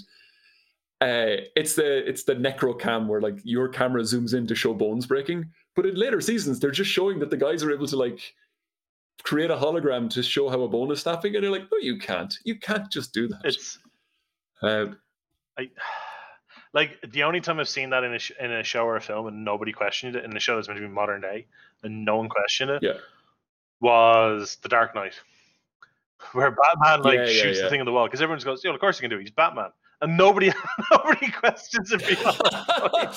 'Cause, no, because in their head they're like, he's a billionaire, and he's like, he owns a science yeah. R and D company. Like, of course he knows how to do this, and that's it. Like Yeah, beyond that, it's never discussed or debated. And even what you call it, even in that one, like, um, fucking Michael Caine turns around and he's like, as Alfred, and he's like, you know, uh, perhaps if you help the police, Master Bruce, it's like he's like, just give him the tech, just do it. Yeah. like, yeah, uh, Uh, anyway, sorry. But yeah, it's so the CSI. The, the key ingredients are humor, then like body or medical horror, some sort of puzzle, and a resolution. The idea is that it it is perfect TV for that little morbid obsession for scratching that itch, itch because it is actually really graphic. Again, Yeah. watching through it this morning, like it is insane. It is tra- uh, car crash TV, that kind of stuff. Of like, it is people jump out of buildings and they're like lifting up bodies where the legs then droop because all the bones are broken. And I was watching, going, Jesus Christ! I used to watch this, and it was just fine. I, I think a lot of Um, it is because like nearly all the crime scenes are like poorly lit, and what they do is they show you stuff with the flash of the camera that's photographing what's happened. Yeah, so it's like yeah. a it's a two or three And- frames of uh, and then it's gone again. and and the authorities are here. The guys, it, I was the biggest thing that used to always get me is that the the people who are the crime scene investigators then bring it all the way to the end. They they don't just hand off their findings to the police who then No, follow they, up. what's his name was in it? Um, shit, what was his name? There was the the the the, the, detective. It was Gil Grissom for ages. Then the girl No, no, no, over. no, no, no, no. I, I don't mean. I don't mean the actual. Oh, Frank. Yeah, Frank, the detective dude, was the Miami one. I can't remember the. I can't remember the cop guy. Jim from, Brass. Yeah, Yeah. yeah. There you go. And it, that's that's it. Like I, I think I don't know. I think they wanted to avoid that. There's this whole thing of like propaganda where you make the cops just look look good in any of these things. Whereas I think people are happy to say unequivocally scientists who are trying to solve crimes are the good guys. Like they're not the ones out there fucking hassling black lads or anything like that. These are the people who just want to solve the Oh puzzle. yeah, it's, it's So you, you can you can focus on them. And again, it's like the the true crime podcasts. There's no moral or political stuff you need to worry about. It is just catharsis. You're just watching these people who are being presented with something tragic or evil, and they need to get to the bottom of it. And that's all you need to see. Uh, and you're, you're taking the weight out of the horror by making it absurd. People love this stuff because they fear these things, and if you can turn it into absurdity, it's great. If you can do the rule of cool bullshit and have models in there as well, it's great. And you can just confront these kind of evil things in a very controlled way that again makes you feel prepared for them. I think. I think that's the argument that people have put forward to why people love true crime and love this shit. Um, there's it's this like- evolutionary benefit to it. I think it's as well. It's it's it's the whole thing of. I you know they don't want to know true crime for stuff where the person hasn't been caught. Doesn't matter Yeah, how exactly. horrific Yeah, it yeah. is, as long as oh, but that person's locked up now. That's if someone Yeah. said, and there was this guy killed three people. Wow, it was like, well, they both they were all mobsters. They all worked for the mafia. And I was like, ah, I'm not pushed. I was like, it has to be the mundane, and then it has to be tragedy, and then it has to have a resolution. And that's the serial killer stuff as well. Because if you've caught the serial killer, you know who he is. That means you have the resolution. So everything you look back on, you can see. All right, this is all horrific, but I know where it ends up. I know we have this guy in prison. Yeah, like as far as as far as I Uh, can remember, like one of the most prolific serial killers in America was the Green River Killer. And as far as I can remember, there was no actual Yeah. films made about him until he was caught. was he caught like four years ago or something? Like he was caught real recently. It's it. It, it, it right? might have been that he was. Um, they caught him for an amount, and then like he he wasn't paying on the other stuff, and then he did. But either way, like I think I don't remember there being, or else there was one thing made, and but but it was made, and then the, the break happened during it, and yeah. they were able to like stick it on the end. You, even Zodiac, because they because everyone has an image in, on their head of who Zodiac is, that you can kind of That's picture him, even though they. know, it is of course yeah. Ted Cruz, but because they, they didn't catch him, you can still picture him. You still nearly have a resolution of it. It's this formless boogeyman. Yeah. Like cool, I can see him. Like that's that's who it is. He wore a pillowcase in his head. I can yeah, see it. Like that him that whole thing of like you know when the when the the cold snap in in um in Texas and he just like immediately went to Cancun. That's just instinct. That's years of dodging the police just kicking in. yeah. Shit, bolt hole. Um, what? Uh, uh get in the car, honey. like that's all that was.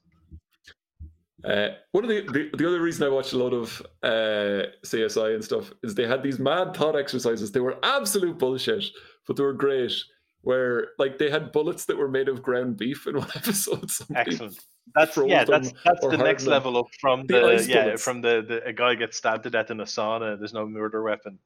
And it's like, oh, yeah, exactly. guy brought in a, a, a, dagger made of ice in his thermos. An icicle. Like, yeah. Yeah. Oh, so it's that kind of bullshit where like in the episodes you're like yeah yeah of course it's ground beef bullets. Like you don't you don't even have to believe it. You're like but if it were ground beef bullets how would that play out? Please show me. And there's loads of those. There's accidents that then people stage look like murders because they need to cover up even more horrible shit.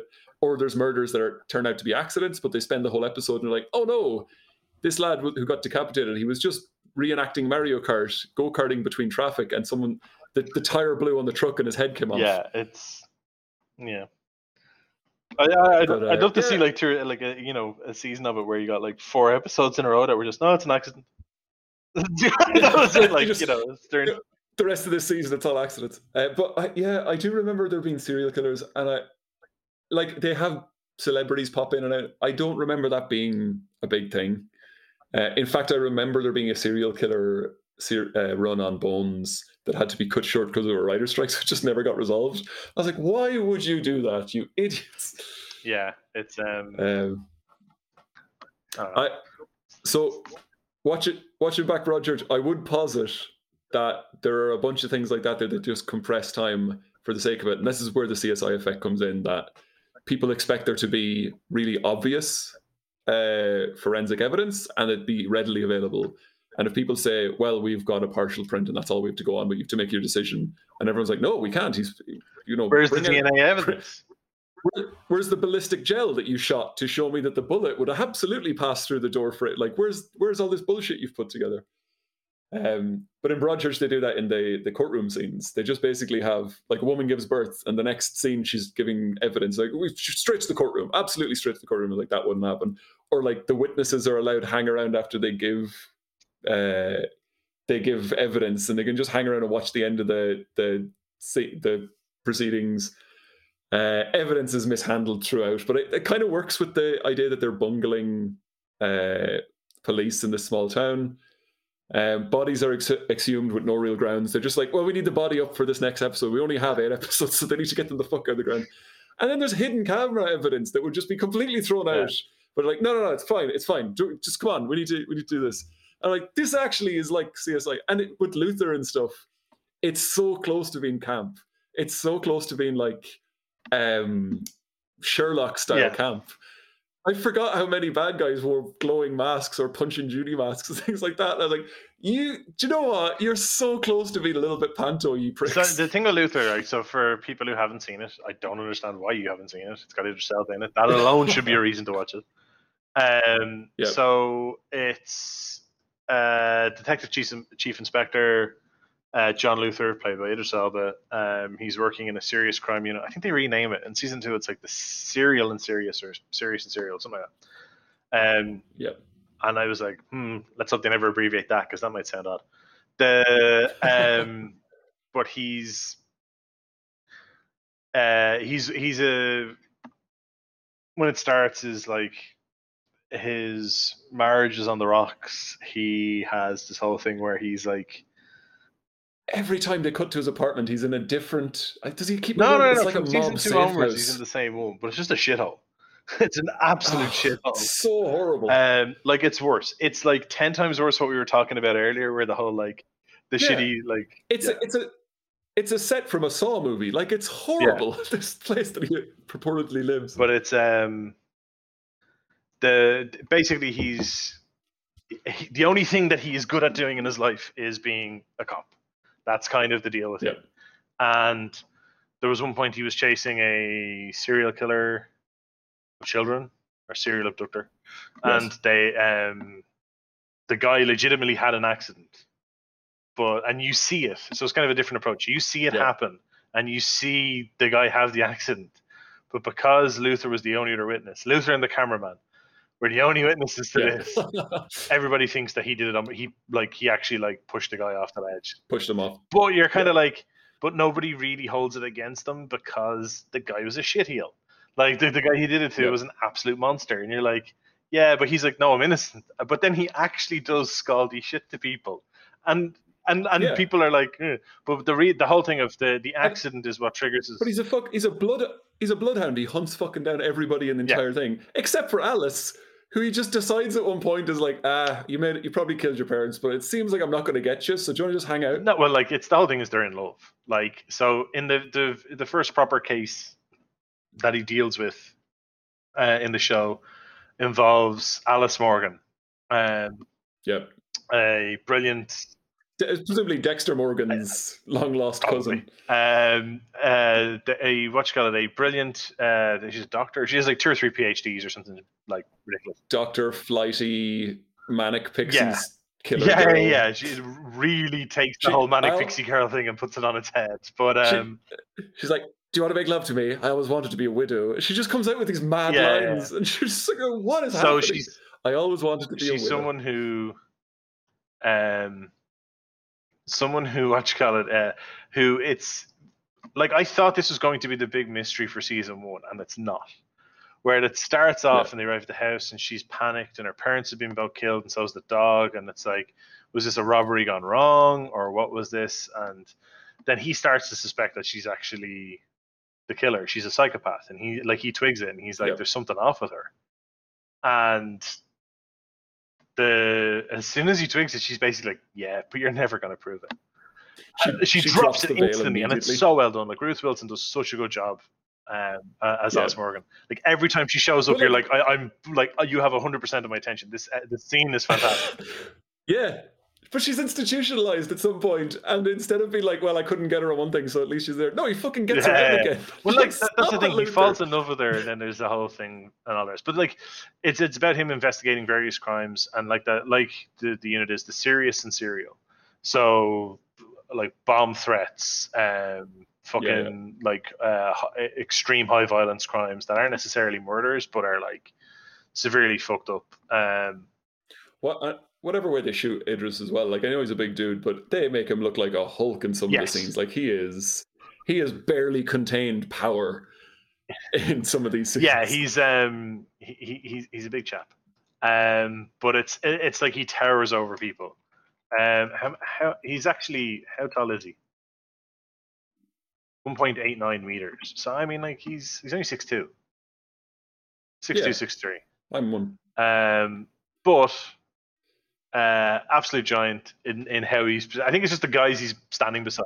Like no, yeah, they, they put him in those big flowing. but it's also so, like the he guy- comes into a room. the uh, the he's a the guy who works with him for pretty much the the first three seasons is D.S. Ripley, Warren Brown, who uh, Warren Brown's an ex boxer. But from what I remember, like so he's he's stocky, but he's only like five seven or five eight because he was in like um he was a he was a Thai boxer. So and he was like he's Yeah, a yeah. small guy, but because he's really well built from being a professional athlete, that like when he stands, he he looks normal, and then you have Elba beside him, and Elba Yeah. looks fucking giant. Um, but yeah, it's a really good series. There's a bunch of really good ca- uh, actors in it.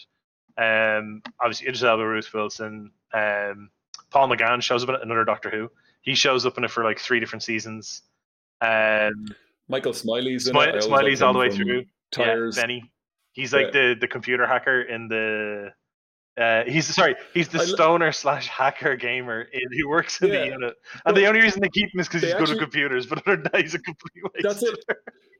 But I will say they, this is the one show that's done hacking right, which is they tell him to do something, and then ages pass, and then he eventually shows up and he has something Yeah. to show them, and they didn't show him tappa tappa tapping. Presumably, he's just scrolling through Reddit. Yeah, or, or he's like, and, like, you know, it's yeah. running in the background. Like I think there's one point they come over to him and he's Yeah. gaming, and they're like, "We thought you had to do something," and he points at the other screen. He's like, "Yeah, it, the script is running," because that's what it's like. He's just like. "I don't have to. I, I wrote the script. It does its thing. I don't give a shit." Um, but yeah, there's there's a uh, Dermot Crowley, Irish actor, really good. He's the um, Hmm. the guy in charge of, or like the guy above Luther, and he's re- it's really well played early on. You're like, sure, mm, does he actually like Luther? Is he trying to set him up? And yeah, but it's just he's this guy who He- he, if he's given a job, he does the job, and in a way, he's actually quite Yeah. similar to Luther. Exactly, and he there's such a good casting choice because there's this thing where he comes in, and you're obviously on Luther's side because you've you've been with Luther this whole time, and when he comes in, Like, you're like, I don't it's not like even you. it's not even that you're on his side. like, It's Idris Elba. He played a drug dealer, and everyone was still on his side in The Wire. but it, when when they get, the dude comes in and is like, you know, I'm, I'm watching you, you're like, ah, fuck this guy, and you're but intellectually you're like, he's so like Luther, he's like everything. It's just that I met him second. yeah, yeah, yeah. all yeah. It that literally could have been the other way around, and you would have been like, "Cool, okay." So, so, so we're on uh, Yeah, we're on Schenk's side here. This is cool. But it, it's um so it was five uh five seasons, twenty episodes total, but not each season is the same length. So it's kind of like Mm. A season is as long as it needs to be to tell the story. Uh, which again, it just Yeah. seems to be a defining thing of these English. Now, granted, I, we said I say that like about the previous one as well, and we obviously compared it to CSI, which is like twenty six episodes a season. But then there is the bill, Yeah, and the bill is an English one that it just goes exactly. that, that is run for eternity at this point. Like I- the like the like John Logie Baird built the TV and then he turns it on and the bill was halfway through its second episode. Like that's that's how long the bill has been running. But, um, Yeah, Uh, it's I will say for a- point towards CSI, I think is that because they're doing so many episodes, they can just do wacky shit in terms of format. And they have there's like an episode with Taylor Swift that's told in reverse, insanely, and then they give Tar- uh, Tarantino two episodes, they did they did a Rashomon real edgy. they did a. Rashomon episode as well. Where it's Yeah, like the the, right. the you call they're interviewing the different people because there's a problem with some of the the evidence, so they have to interview people, and, Yeah. and it's at a wedding, and everybody's giving different uh, accounts Yeah, of what happened. Um, and I had to say, like, like obviously, I would recommend going and watching Luther. It is very good. It's five seasons in now, and there's even like a, I think it was three or four years between season four and season five. It did- the whole thing was just like, Yeah. no, time has passed, and they don't just do time has passed by going, okay, we're back. You know, four months after the end of the previous Yeah, season, and now every, Now he's living on the coast and he's started a new no, no, that, like that was that was season four, but it was like, and that was because of something major that happens that I don't want to spoil for anyone who hasn't watched it. But Yeah, yeah. then there's a whole, um, between season four and season five, there was a four year gap, and there was actually a four year gap. Um, Yep. so that one was kind of like a, you know, it's a, it's a, it's a way of doing like. Again, this whole thing it's, with BBC, they can just do stuff like you've seen it in Sherlock. Well, they'll do a few episodes and then just leave it, and then they do a few and then Yeah, leave it. It's like, oh, mate, here's a one-off, leave it. Um, so makes it an event when it comes back. yes, and and I I I went through a stage of I love when we mentioned Sherlock, and we've kind of not mentioned them specifically in this because that whole TV series has its own set of problems. If anyone wants to wants to know them much so. more uh, succinctly than I can put, is check out hbomberguy's video of Sherlock is terrible, and here's why. Because he does break agree with them on like everything down. nine out of ten points on that. yeah. Um, why? What's the one you don't agree with? He keeps using the word queer baiting, and I was like, I just don't. I like the idea that people every so often you just do one and you go, let's make this one a bit gayer than it needs to be. It's like there's not a lot of really ridiculously gay stuff out there, and frankly, it's the shit that people would be just like putting fan theories about on Reddit. I actually think that stuff is them being like, nah, nah, let's that's a particular The- kind the- of fan servers. We're like, let's give the people what they want. like the if Benedict Cumberbatch and um my brain is just farted on his name Uh, now. oh, Scott, uh, Andrew Scott. No. Well, Andrew from Scott a bit, but also Hob- but also, yeah, the Hobbit? Martin Freeman. If these people weren't like cinema actors and you know incredibly well cut or good looking and all the rest, it wouldn't be like queer baiting. It'd be like yeah, it's just it's uh, two people who like they don't like each other but they respect each other, or they're two people who are friends in Yeah. spite of. Uh, In spite of everything, Yeah. like everybody has a friend who they're like, "There's no reason why I should like this person. They, they, their their beliefs are horrible. They're an absolute dick, but I'm mates with them because I've known them for years and we just get along really well." like yeah. that's kind of what a lot of it is, but people are just put projecting onto it because they're like, "Oh, I'm attracted to him and I'm attracted to him, so this is queer baiting now." They well, they, they literally do it as one of the the theories about how he survived, and it just shows Benedict Cumberbatch and Andrew Yeah, Scott. but Just that was the thing; they were taking the piss kiss. out of it. and then Yeah. a smash cut, and I was like, exactly, that's Yeah. perfect. But anyway, but anyway, anyway, yeah, Sherlock has its whole issues, but it's similar to that in with uh, Luther. They do kind of like they do a few episodes, then they'll leave it, and then they bring it back when they think Yeah. it's um, which I kind of prefer because it's like we will make the next season when we have content good enough for the next season, rather than Ugh, fuck it, let's just spin the wheels for half a season and see what comes up like that. Because you see that in a lot of the more kind of American procedurals where there's just like you get a, a, a run where you're like, yeah, kind of got a bit weak in the middle of season five, and or in the case of Lost, it Oh, got weak uh, you- from seasons two to seven. Like, oh, you you can see it if they're like you refer to it with American shows as like that's the actor strike year because they have to put this stuff out, or this is the writer strike, or this is the whatever strike. There's just these whole series. There's an entire year of series where like ten different shows all had a real weak end of like second half of their Yeah. season. I, I, I just I just want to point out because there is something that we I don't think we touched on that is relevant. I know we were saying the American version, fancier, glitzier, Yeah. more popcorn. There would be two exceptions to that in that the Law and Order series, which is one of the longest running series in TV, they tend not Mm. to go for the ridiculous.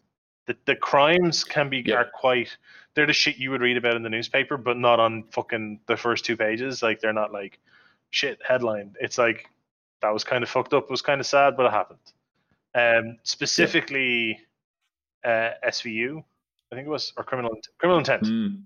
The one that had, SVU is the real rough one. yeah, no, no, it's not that. It's um, it's the one that had Vincent D'Onofrio in it, Special Victims Unit, because Yeah, that yeah. actually had, and like, while all the Law and Orders did do character arcs to some degree, his character was just I could watch it all day. Like that, that it's Mm. a lot of people know it's weird. People think, you know, oh yeah, yeah, they're watching like the Netflix Daredevil show, and they're like, "That's your man from Full Metal Jacket." What else was he in? Sixteen seasons of this amazing TV show where he plays one of the most interesting characters in television. And you're like, "Oh, Yeah. okay, yeah, I just don't watch that show, so I'm not aware that he was doing it for like a decade and a half." Um, but the other one is True Crime. Uh, sorry, True Detective. True Detective Yes, is the so- American version of those type of of Broadchurch, of Luther, of that kind of. We are going to tell Yeah. a a, story, and we're going to tell it incredibly well. And I know a lot of people didn't like season two. I like season two. Season three, I haven't got around to watching yet. It is on my list. Um, Have you have you seen The Sinner? no, which is the one with um oh I can't think of his name, but uh, that's very good. That is basically an, another American take on um uh, on that British format, um, where it's Bill Pullman as the police officer, and again separated from his wife, clearly has some uh, some bad shit in the past, and people are alluding to like he's been brought onto this case because he's been involved in a similarly tragic case, and you're like, oh god, Yeah. what was that? But it's uh, the opening episode of that shows the crime, shows it happening, so you now have all the information you need about the crime. You know exactly who's involved. You know exactly what happened, um, and it's just teasing apart everything that led up to that, and like everything that's going on in that small town, and the tragic lives of everyone involved. And it's like the first season is so well done. It's so well put together. Um, second season's good, and then third season, uh, the killer is very obviously this white guy, and it just loses some of the steam because in the first and second one, it is the at- is an atypical killer that makes you go interesting. Why why would that person okay, kill? Like why would? Uh, but yeah, The Sinner is a ridiculously good show where they're basically taking that and saying, how how would something like this happen? How would this tragic thing happen? And who is the kind of person who could figure it out? And then season three is like, a white guy killed someone. You're like, "Of he did." was he a cop? Uh, Um, yeah, and it's really it is really nice to see the the Nordic ones bleeding into the British ones, the British ones bleeding into the American ones, and like yeah, it is cool seeing how they are all feeding into each other. I've even seen British ones where like they've got the glass uh, screens in the uh, the room where they're all putting it, and they're putting up photos and they're drawing things, and they start doing a real quick cut montage of like all the clues we have to date, and it's not quite the holograms, but they're basically doing a little bit of CSI. the budget English version. They do they do it really well in a touch of cloth, which is the Charlie Brooker written one, where he's taking the piss out of all the British procedures. No. Have you seen that? I, I, didn't realize Oh, he'd written a so- police procedural piss take. He he did two seasons. It's your man. Um, he's in loads of stuff. Oh, him. Uh, yes. Uh, the the uh, John Hannah is in it as the main guy, uh, John uh, Richard Cloth or whatever his name is, and they keep making puns out of his name. But uh, the opening credits is just him turning towards camera while being starkly rimlit. But it's just the same shot of him turning to camera over and over again at different sizes on the screen while they play dramatic music. And like it's it's nearly like airplane. They're seeing how much ridiculous bullshit they can put into uh, the scenes at any given time. And like the first death they find is an old man who's been killed, but his uh, DCI is Detective Sandra Oldman. Oldman. So he keeps going, this old man, yes, Oldman, Oldman, and they like bounce around. Uh, and one of the scenes they go into, they're like, um, like, what should we do here? He's like, it's the strangest thing. We keep finding these little numbers everywhere, and he holds up one of those things you see at crime scenes, where it's like the little, uh, oh, like the little tiny chalkboard with the number one on it, where they put down where all the clues. He's like, we just found them all over the house. I don't even know what they're doing. I, li- I like the I like the fact that so what? f- for people who don't get what the reference is, is I, I'd never heard that before. The name, like, um, a touch of frost was a long running yes. crime uh, show with um, David Jason, wasn't it? Of Only Fools and Horses. Yes. Um, and the I'm, I'm looking at the names here on Touch of Frost. Touching cloth is you're on the verge of shitting yourself. You're right on the Yep. edge of it. As in, I haven't pooped my pants, but I'm about to touch cloth. you're you're you're prairie Yes. dogging it. Little turtle head sticking out. Like. Uh, I'm looking at the names: Jack line from- Ann Oldman, Tom Boss, who is the assistant chief constable, of course. Yeah. Um, he goes, "You got to bring something to the table," and he goes, "Well, he goes, bring it to the table, cloth." Uh, Just and then there's like, on a pun. I'm assuming she's the like the newest person on the team. Karen Gillan's in it as Yeah. Kerry Newblood. Like Yeah. fucking- But my my favorite line in it, and again, it's that airplane style humor, is like he's sitting there with a scotch, and he goes, um, um, "Well, I'm not laughing. I haven't laughed since my wife died." And she's sitting across from me going, "Why did you laugh when your wife died?" Fantastic. It's just ridiculous. But um, but yeah, Uh, yeah. So if we if we were to wrap up, what's what would be your comment on the CSI stuff? I think it, I Uh, think I've- it's. I've I mean, like the CSI f- effect aside, and it's weird. I'm not a huge fan of CSI itself, but I do like a lot of the shows that it was influenced by. Like CSI Yeah. kind of was part of the reason why they made. Um, I said it earlier. The my brain's just farting. I mean, uh, Criminal Minds. That was part of like Yeah. okay, like there's actually a big reaction to this procedural stuff. Let's go for it. Um, Criminal Minds, um, the uh, you know Dexter. Shame they never went past season five, but there we are. Um, I know. but like shows like that, I think it's I think have you know when they when they either go more into it, it's weird because CSI was the one that inspired a lot of things. To me, it feels kind of generic. You know, in that weird chicken and egg Yeah. kind of scenario, it's like I've watched Criminal Minds where they really go all in on like serial killers and lunatics like that, and then you Yeah. see CSI and they're like, yeah, it's just it's a guy who shot someone, and you're like, "Eh, it doesn't feel like it's you know, um, and then like or like with, with Dexter where it's like it's taken from the other angle. That said, I Yeah. I, I do think that it like. I, I am not one of these people who like looks down on it. I know a lot of people who who did that. They're like, oh, it's just it's trash. It's, it's I'm like it's, it's not. I mean, like it's Well, you know, yes, there and, and like even today, yes, there are an awful lot of shitters working in law enforcement in America, an awful lot of them.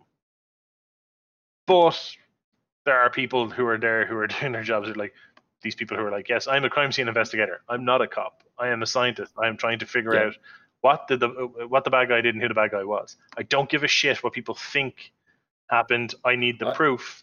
And it's like, yeah, that's actually how your entire legal system should work. It should be down to proof. Yes. It should be down to what you can prove, not what you like. You know, I got a hunch that it's this guy. He looks shady. What you mean? He looks black? Yeah. Is that it? Because that's what it is in American films. yeah. Or sorry, if they're if they're You- post you 9/11, don't- it's like, oh, does he does he look does he look Yeah. like he's from the Middle East? It's just It's it is still very idealized, and there's never cops showing up who put pressure on them because it's like, well, we need a conviction on this guy, so we need you to uh, we need you to actually just find in this Yeah. direction. Uh, and there, there's loads of things like that where things like bite marks and fiber or hair hair matching and things like that since then have come out, and people are like, you know, these are not like as scientifically accurate as one would one would hope to Yeah. get these convictions, but.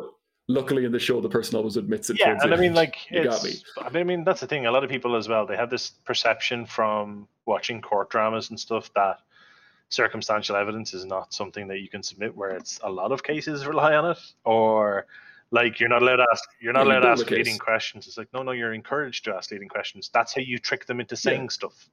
Like that's how you trick them into admitting there's- guilt. that is the whole point of cross-examining Yeah. people, is to ask them leading questions.